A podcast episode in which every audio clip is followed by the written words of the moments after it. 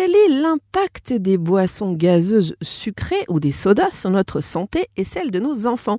Eh bien, pour nous en parler, j'ai invité le docteur Juliette Hazard, qui est addictologue, nutritionniste, spécialiste en santé publique, mais également conférencière. Bonjour docteur. Bonjour Céline. Alors docteur, dans les sodas, il y a souvent de la caféine, vrai ou pas? Eh Bien Céline, c'est à la fois vrai et faux. Euh, en effet, certains sodas contiennent de la caféine.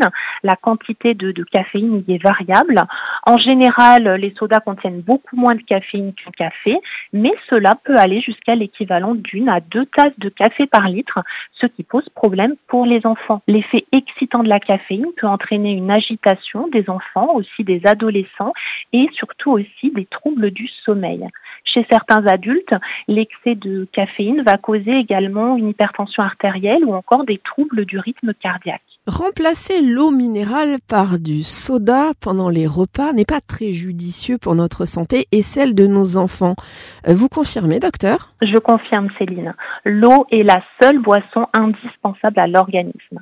Les enfants ne devraient boire que de l'eau pendant les repas pour diminuer leur apport en sucre et prévenir le surpoids les boissons sucrées sont devenues quasi des boissons incontournables à l'heure des repas et même en dehors. Ces calories ingurgitées sont des calories vides. Elles ne servent pas à grand-chose si ce n'est qu'à favoriser le surpoids et l'obésité. Il est vraiment important de réhabiliter l'eau à l'heure des repas des enfants. Alors, je connais des personnes dans mon entourage qui sont accros à leur soda et qui deviennent même agressives hein, si elles n'en consomment pas euh, quasiment tous les jours. Alors, euh, est-ce que certaines boissons gazeuses sucrées n'agiraient-elles pas un petit peu comme des drogues pour l'organisme euh, Ça, c'est vrai ou c'est faux, docteur? Eh bien, Céline, c'est une hypothèse de recherche.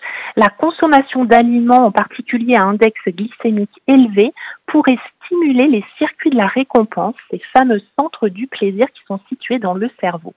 Ce sont ces circuits de cellules nerveuses qui sont communs aux circuits neuronaux impliqués dans des addictions à des substances psychoactives comme l'alcool, le tabac. Des études mettent donc en évidence des similarités entre les processus addictifs et la prise de certains aliments, notamment ceux riches en sucre ou en graisse.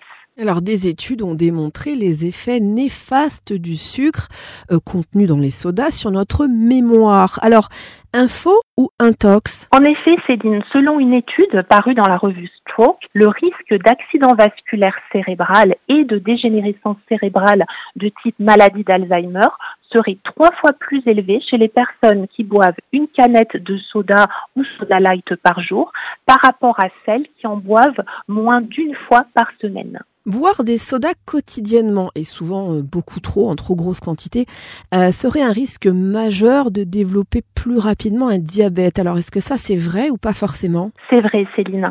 La consommation quotidienne de soda est associée à une augmentation du risque de diabète de type 2.